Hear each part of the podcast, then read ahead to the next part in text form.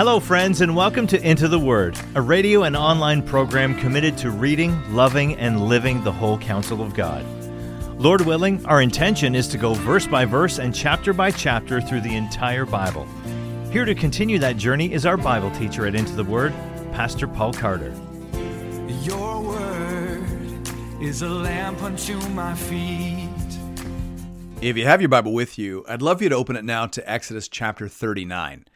This is the last chapter in that section of the book of Exodus that basically repeats material from earlier in the book. Chapters 35 to 39 largely repeat material first introduced in chapters 25 to 31. In chapters 25 to 31, the material is given in the form of commands build this, manufacture that. Whereas in chapters 35 to 39, we have the record of construction.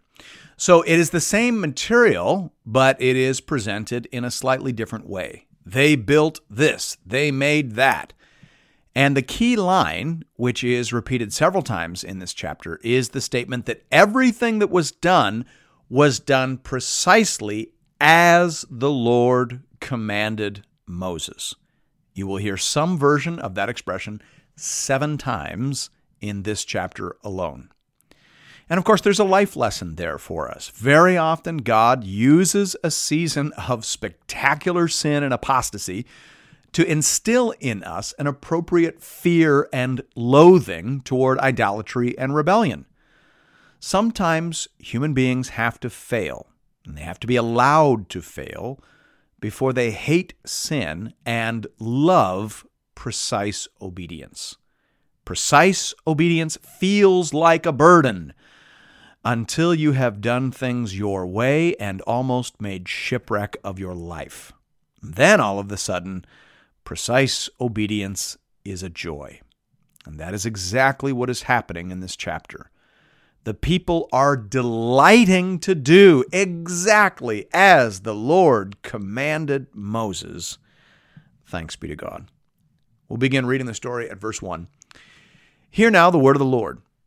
From the blue and purple and scarlet yarns, they made finely woven garments for ministering in the holy place. They made the holy garments for Aaron, as the Lord had commanded Moses. He made the ephod of gold, blue, and purple, and scarlet yarns, and fine twined linen.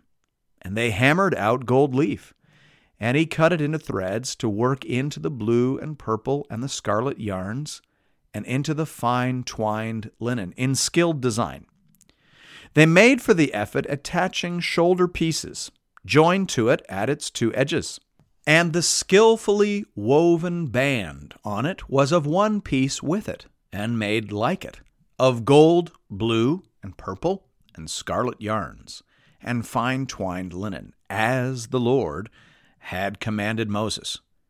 They made the onyx stones, enclosed in settings of gold filigree, and engraved like the engravings of a signet, according to the names of the sons of Israel. And he set them on the shoulder pieces of the ephod to be stones of remembrance for the sons of Israel, as the Lord had commanded Moses. Chapter 39 as a whole corresponds quite closely with chapter 28 as a whole. Again, in chapter 28, you get the instructions. And then here in chapter 39, you get the precise obedience to those instructions.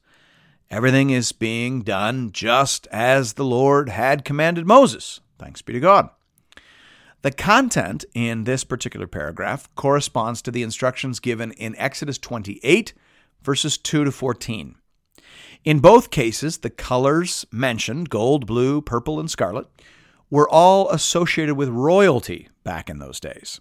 So, these are royal vestments being made for priests who will function like household servants. That's the irony or the oddity, however you want to conceive of it.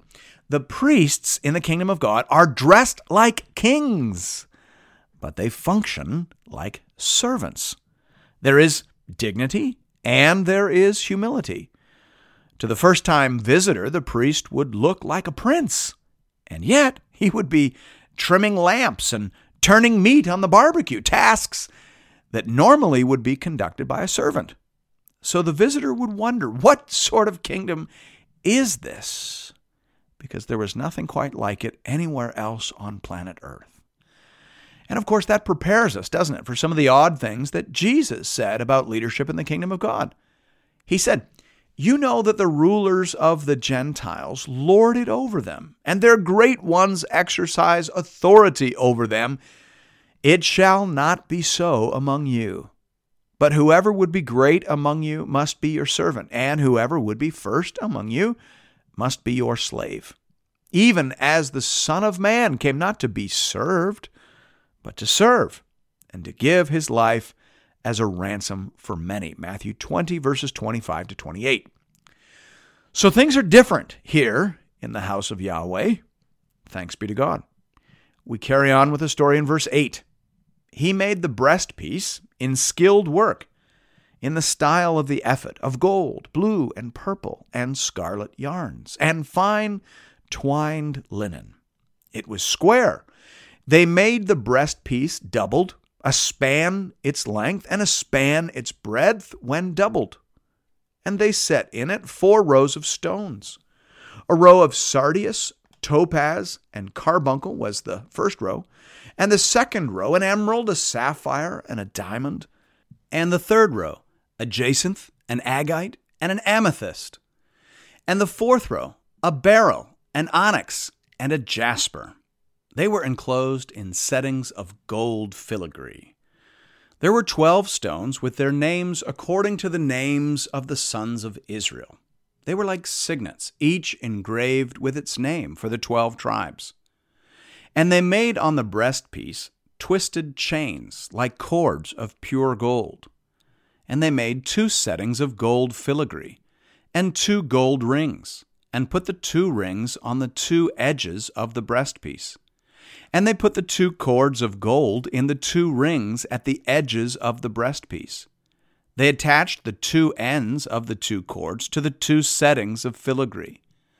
Thus they attached it in front to the shoulder pieces of the ephod. Then they made two rings of gold, and put them at the two ends of the breastpiece, on its inside edge, next to the ephod. And they made two rings of gold, and attached them in front to the lower part of the two shoulder pieces of the ephod, at its seam above the skillfully woven band of the ephod. And they bound the breastpiece by its rings to the rings of the ephod with a lace of blue, so that it should lie on the skillfully woven band of the ephod, and that the breastpiece should not come loose from the ephod, as the Lord had commanded Moses. This section here, dealing with the manufacture of the breastpiece, corresponds to Exodus 28 15 to 28. This section is actually almost a verbatim duplication of that content in chapter 28, the only real difference being the verb tenses. You will recall from that chapter that the breastpiece was basically a square pouch decorated with 12 precious stones, each stone representing one of the 12 tribes. The pouch itself held the Urim and Thummim, which were used in some way to determine the will of God when the will of God was not clearly known from Scripture. When the Israelites needed to know should we attack that hill over there, or should we make an alliance with this particular foreign nation, they were supposed to consult the Urim and Thummim. Now, we aren't exactly sure how that worked, but by means of this process, the high priest was able to determine the direction of the Lord. Regardless of the fine details, the basic symbolism of the breastplate is pretty straightforward. It is a reminder of the essential nature of the priesthood. A priest, and particularly the high priest, spoke to God on behalf of the people and to people on behalf of God. And of course, all of that symbolism lands climactically upon the person of Jesus Christ in the New Testament. He is our great high priest.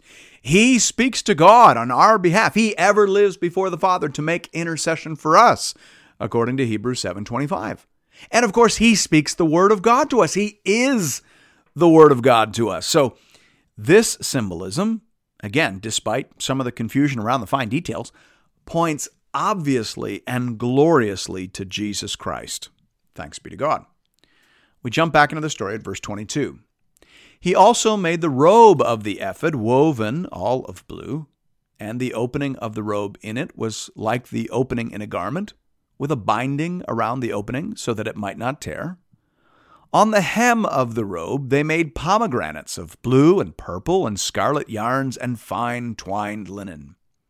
They also made bells of pure gold and put the bells between the pomegranates all around the hem of the robe between the pomegranates, a bell and a pomegranate, a bell and a pomegranate around the hem of the robe for ministering, as the Lord had commanded Moses.